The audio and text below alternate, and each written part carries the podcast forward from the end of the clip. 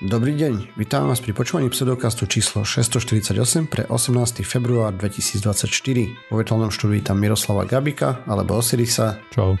Jakuba Rafajdusa alebo Kupka. Ahojte. A ja som Radoslav Lasatý alebo Martyr. Čaute, sme podcast do vedia a skepticizme, vede sa nevenujeme profesionálne, takže ak nájdete nejaké nepresnosti, nezrovnalosti, píšte na kontakt zavináč pseudokast.sk a my sa doplníme, opravíme v jednej z nasledujúcich častí. Ako ste sa mali chlani?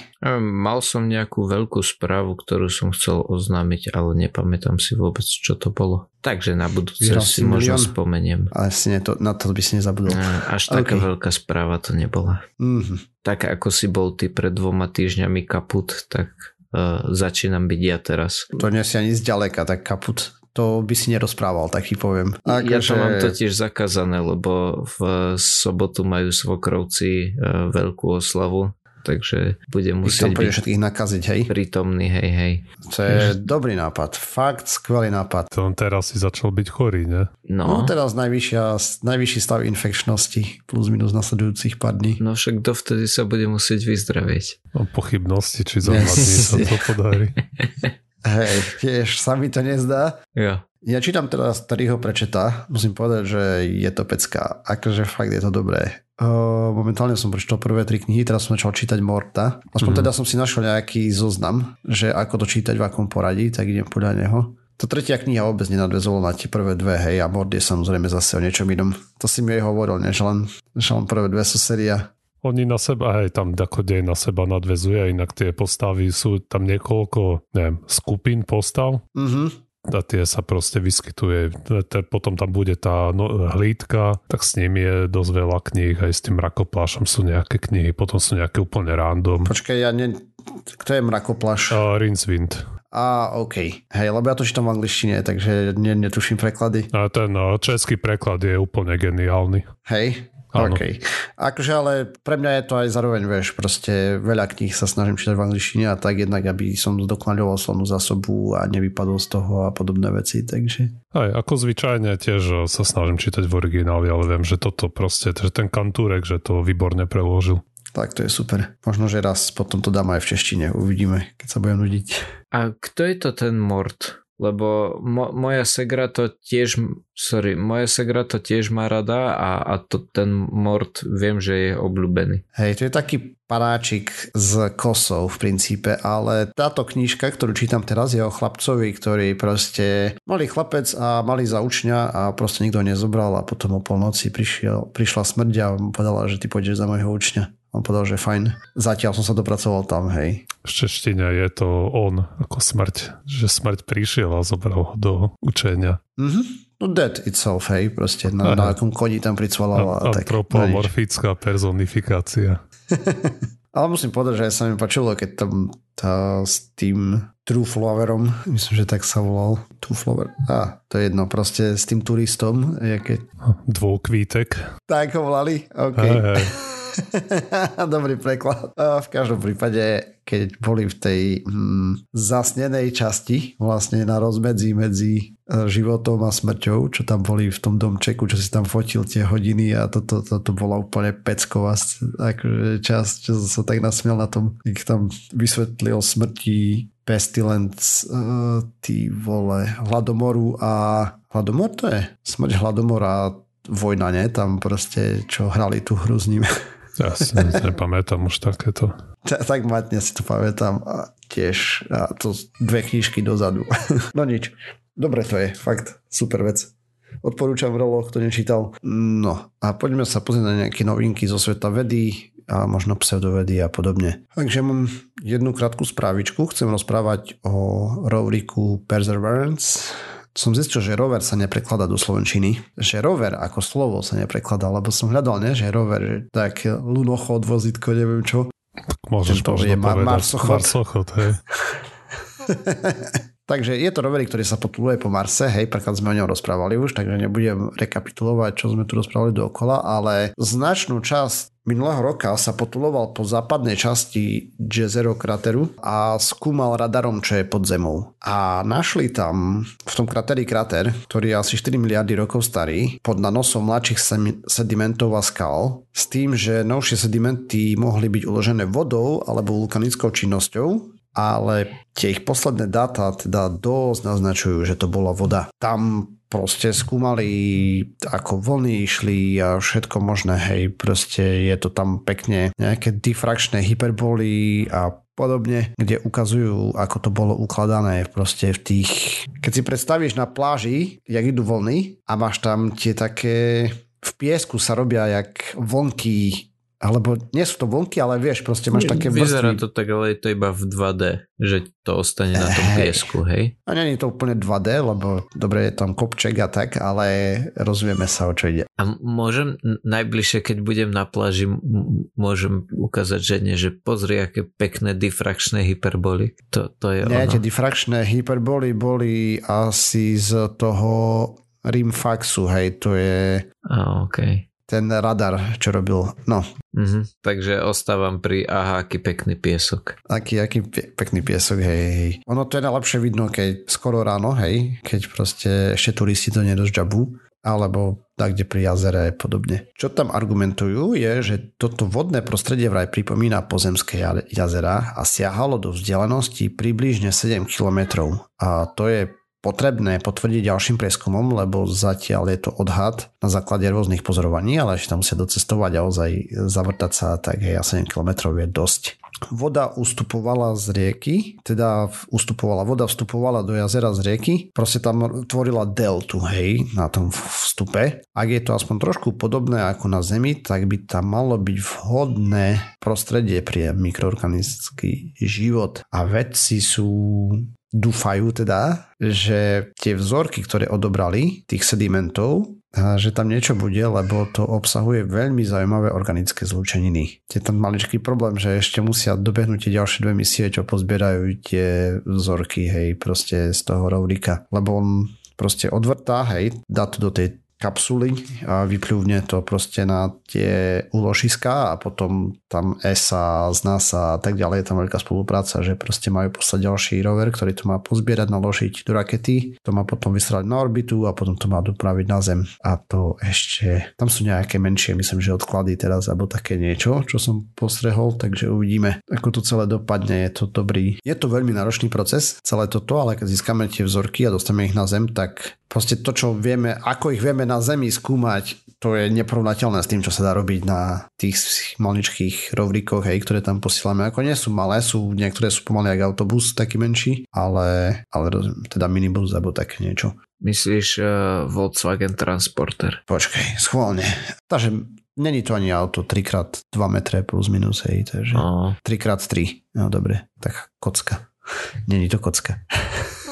No a čo by sa stalo, keby kým oni stihnú všetky tieto super duper vedecké veci, čo by sa stalo, keby že, ja neviem, nejaký miliardár nie nepodobný Maskovi by, by vymyslel raketu, ktorú by sa tam odpálil a začal by to všetko kontaminovať. Tak e, tie vzorky, ktoré už odobrali, tie by nemalo byť, nemali byť kontaminované, oni sú spravené, aby prežili aj pozemské toto pristátie a tak, ale samozrejme by to bol problém, hej, voči tomu aj vystrihajú, lebo proste my nevieme, čo je na tom Marse a je pravdepodobné, že proste keď tam príde prídu ľudia, tak kontaminujú všetko a tým pádom všetky dôkazy o nejakom pravekom alebo možno súčasnom marskom živote proste sa stratia. Ale to je len špekulácia, hej, proste tam sú, jeden tábor vedcov argumentuje za to, druhý argumentuje, že tá nie, nie, nie úplne tak. Mm-hmm. Ale my vieme, že proste aj na asteroidoch a podobne sú organické zlúčeniny, hej, takže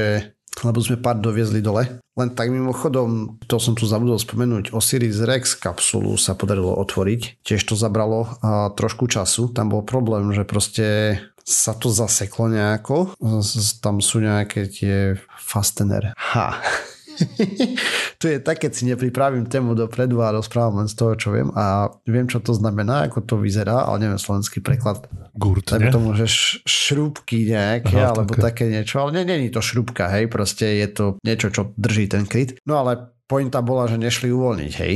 Ono, je, ono to bolo v tej špeciálnej atmosfére, hej, dusíkovej, aby proste to v žiadnom prípade nekontaminovalo nič zo zeme. Museli vymyslieť nástroje, ktoré dostanú do tej komory a ako s nimi pracovať tak, aby to proste nekontaminovali celkom haluška. Takže za to to trvalo niekoľko mesiacov, ale samozrejme majstri z NASA a priľahlých sektorov to zvládli s, s trochou času, ale otvorili to a je tam toho celkom dosť materiálu, takže to budú posielať kade tade po univerzitách laboratóriách aj do iných vesmírnych agentúr, ktoré spolupracujú na misii, napríklad ESA, JAXA a tak aj keď, alebo aj keď nespolupracovali, hej, proste len s ním majú dohodu o vedeckom výskume. Takže super, super, uvidíme, čo všetko to prinesie eventuálne raz. OK, a toľko z mojej strany na dnes. Tento týždeň ma zaujala spravička, ktorá sa začína tým, že vedci vyvinuli nejaké hybridné jedlo a pestujú hovedzie v ríži, v rýžových zrnkách. Čo, čo, čo? Počkaj, počkaj. Že vnútri v ríži máš hovedzie meso? Hej. OK, že konečne dobrá rýža, hej?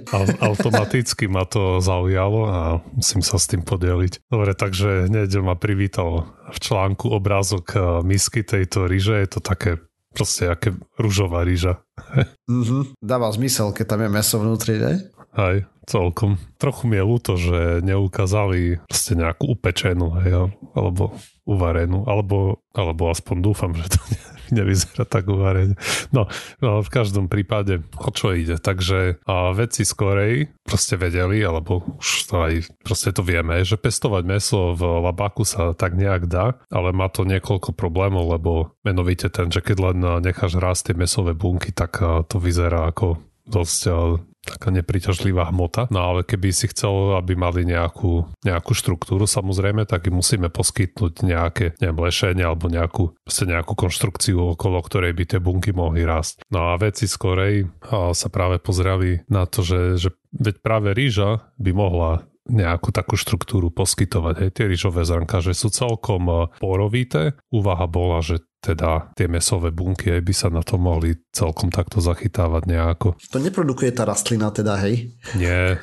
jo, aj, aj mne to práve napadlo, ja som si myslel, že nejak upravili rýžu, aby rovno s tým rastla. To znamená, že nie. Bohužiaľ. OK, takže sklamanie, OK. Áno, vlastne prebiehalo to tak, že oni si zobrali tie zrnka ríže a namočili ich do nejakej zmesi želatíny a rôznych, jed, a rôznych enzymov. No a nechali to tak trošku macerovať a to kvôli tomu, aby ešte viacej pravili tam povrch tej ríže, aby tam bolo ešte viac rôznych a proste aby tie bunky mali lepšie sa kde zachytiť hej, na tých štruktúrach mm-hmm. tej ríže. No a potom to opeprili kravskými svalovými a tukovými bunkami a nechali to poptať v Petriho miske po dobu 9 až 11 dní. No a na konci tejto, tohto kultivačného obdobia otestovali tú rýžu a zaujímala ich tá štruktúra a samozrejme vyživové hodnoty. Zistili, že tá štruktúra bola, bola trochu pevnejšia, ale zároveň krehkejšia v tom zmysle, že neviem, asi sa viacej mali tendenciu lámať tie krížové zrnka, aspoň tak som tomu vyrozumel. Tak to by som tak nejako očakával. No a čo sa týka toho nutričného profilu, tak relatívne, dá sa povedať, dramaticky sa zlepšil, alebo no, dramaticky významne sa zlepšil. Čiže bežná rýža na 100 gramov obsahuje dajme tomu 48 gramov sacharidov, 3,5 gramu bielkovín a 140 mg tuku, 0,1, 0,14 gramov tuku. No a táto hybridná rýža obsahovala rovnaký objem sacharidov, teda tých 48 gramov na 100 gramov, a proteínu 3,9 gramu takmer a tuku 0,15. Dobre, po, vieš mi to povedať nejakým spôsobom v percentách, akože increase? Áno, práve to som sa chystal povedať a to v preklade znamená, že mala o 8% viac proteínu a 7% viac tuku ako tá bežná rýža. Aha. Čo samozrejme zatiaľ nevyzerá ako veľa, ale vedci hovoria, že, uh, so nejakým, že ešte majú v rukave nejaké triky, ktoré by mohli a tie čísla ešte zvýšiť teoret, no, teoreticky. Hej, ono teda. sa to dá nejako jednoducho škalovať ten proces, hej, není, že je to zrnko po zrnku. Nie, no zatiaľ vlastne tá Petriho miska, ktorej to pestujú, tak mi prišlo na obrázku, že má, neviem, napríklad 20x20 cm. Samozrejme, toto je Hej, to je v labáku, hej, v malom. To, či sa dá škalovať, to, to zatiaľ uh-huh. nie je známe. Hej, asi, asi to nebude nejaké jedlo, ktoré sa na, bude týkať priamo nás. Oni ho No píšu, že určite s tým budú mať kuchári veľa zábavy, hej, že budú môcť s tým experimentovať, že to má nové chute a vône. Uh-huh. Ale samozrejme to hlavné využitie zrejme bude v tých oblastiach, kde ľudia trpia pod výživou. Hej, no však jasne, že kvôli tomu sa to robí, teda aspoň tak mi to napadlo. Alebo prípadne oni špeciálne spomenajú, že ako jedlo pre vojakov by to mohlo byť, hej, že si to vezmeš niekde, alebo do vesmíru, hej, také proste, neviem, núdzové jedlo, by som povedal, že neúplné pre západné, pre západných stravníkov. A potom ďalšia vec, ktorú ešte vyslovene spomínajú, je to, že bude oveľa menej zaťažovať životné prostredie, keď si to zoberieme ako gram na gram proteínu, ako bežné hovedzie meso, ale to nie je veľmi prekvapivé, lebo hovedzie meso vieme, že to je, to je kat, úplne katastrofa, čo sa týka vyprodukovaného CO2 na, na nejaký ten objem proteínov. Konkrétne, aby sme hovorili o číslach, tak táto hovedzia ryža, alebo ryžové hovedzie, to ešte tá otázka nie je zodpovedaná, ktorá je lepšie, a vyprodukuje asi 6,2 kg CO2 na 100 gramov proteínu, teda tých bielkovín, zatiaľ čo hovedzie takmer 50 kg na 100 gramov proteínu, čo v percentách je približne 15%. To je šialene veľa, nad tým som sa nikdy nezamyslel, alebo teda nezamyslel. Vedel som, že, že tie kravy toho produkujú veľa, ale 50 kýl CO2 na 100 gramov proteínu je hrozne veľa. Hej, ale tam sa neráta to, čo vyprodukuje kráva, ale aj to, čo musíš krávu nakrmiť a dopraviť. Jo, jo jasné, v poriadku, akože beriem. Aj tak je to hrozne veľa. Áno, áno. No, no je to, to výrazne viacej ako všetky ostatné zvieratá, hej, proste, mm. keď si už len prasiatko vyprodukuje oľa menej sliepky, ani nehovorím, hej, proste to je... Kravičky sú veľmi CO2 náročné. A ja som sa dozvedel, že existuje systém, ktorý sa volá DART a znamená Deep Ocean Assessment and Reporting of Tsunamis a je to teda systém Nemali by používať akronymy, ktoré už boli použité inde. No tak to je blbé, lebo aj tento a aj ten nový, ktorý použili, už som nie, niekde videl, počul, že bol použitý. Ja viem, však si zrobím prdel, hej, ale proste vieš, máš jeden dart, čo je proste sonda vo vesmíre a potom druhý a som si istý, že tá sonda vo vesmíre bola prvý dart.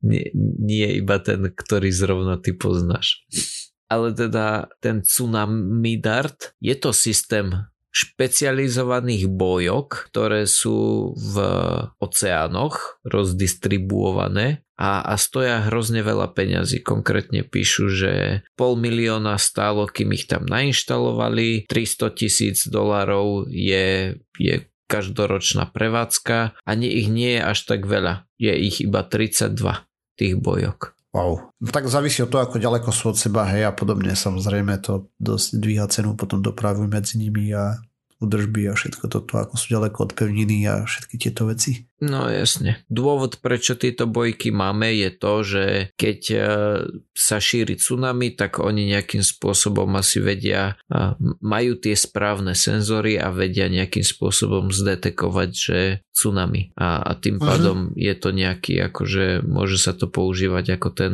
systém skorého varovania.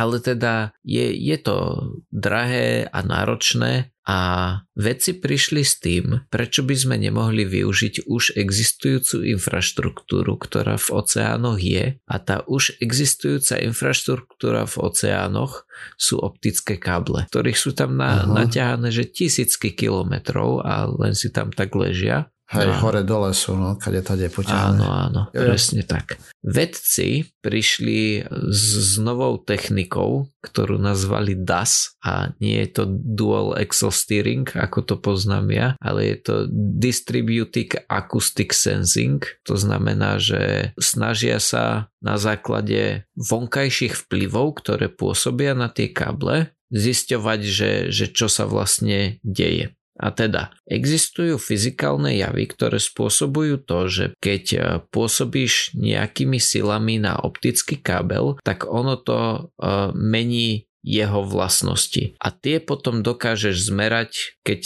vlastne máš nejaký detektor na konci toho kábla, tak dokážeš zmerať, že koľko svetla si do neho pustil a koľko svetla sa ti odrazí nazad alebo koľko svetla prejde. A pokiaľ máš dobre tieto meracie prístroje, tak dokážeš usúdiť, že čo sa s tým káblom približne deje, alebo teda e, ani nie, že čo sa s ním deje, ale že aké sily na neho pôsobia. No a vzhľadom k tomu, že pri tom, keď sa udeje tsunami, tak sa menia tie sily, ktoré pôsobia na tieto káble, tak oni, oni tí veci dokážu potom relatívne presne zdetekovať, že ha, niečo sa tu deje. Vedia to aj prisúdiť tým daným tsunami, čo je zaujímavé kvôli tomu, že ja som si myslel, že oni tým budú vedieť zdetekovať iba nejaký, nejakú veľkú udalosť, ako napríklad zemetrasenie, ktoré by to tsunami mohlo spôsobiť. To vedia tiež, ale tu špecificky spomínajú, že nemusia vedieť o tom zemetrasení, aj keď by o ňom asi vedeli, ale vedia zdetekovať už tie dané vlny, ktoré sa, ktoré sa šíria oceánom. Veľmi cool, palec hore. Mm, šikovné. OK, ja mám pár otázok. Uh-huh. Vieš tam dať to optické zariadenie na meranie toho bez toho, aby si ovplyvňoval dataflow, teda prenosovú rýchlosť? Neviem, ale, lebo v článku spomínali niečo s tým, že využitie káblov, pretože prenosy sa postupne presúvajú do satelitov, s čím proste nesúhlasím. Sice sa v tom nevyznam, ale v tom ne, s tým nesúhlasím. To je somarina, áno. Ja. Hej. A, takže na, naozaj neviem, že či týmto chcú iba využívať, ja neviem, nejaké staršie káble, ktoré už sú nevyužívané na prenos dát, že, že iba použijú niečo, čo by tam inak iba ležalo, alebo že či to dokážu aj nejakým spôsobom pou, používať za behu. Neviem, neviem si predstaviť, ako by za behu to merali bez toho, aby narušili aj proste prenosové rýchlosti, takže čo dve. Ale zase čo ja o tom viem. Jo, keby som dával väčší pozor na predmetoch, ktoré sme na optických predmetoch, ktoré som mal na výške, tak by som ti možno vedel zodpovedať túto otázku. Ale vzhľadom k tomu, že tie predmety ma vysosne nebavili, tak neviem. No jo. Tak ako si mohol prejsť cez skúšky? naučil som sa to, čo som musel, ale toto tu uh, je informácia, ktorú by som vedel, keby ma to zaujímalo a do, dodatočne by som sa uh, zaujímal, že ako tie veci fungujú. OK, a týmto sme sa dopracovali na záver tejto časti pseudokastu. Ďalšia časť no o týždeň. Nájsť nás môžete na www.pseudokast.sk, kde nájdete aj zdroje k témam, o ktorých sme rozprávali Písať nám môžete na kontakt zavináš pseudokaz.sk, na sociálnych sieťach, Facebooku, Twitteri, YouTube a všetky možné nemožné podcastové agregáty a ak nás chcete podporiť, lajkujte, zdieľajte a ak nemáte komu, môžete nám poslať 2% zdanie. Ďakujeme, čaute. Dovi. Ahojte.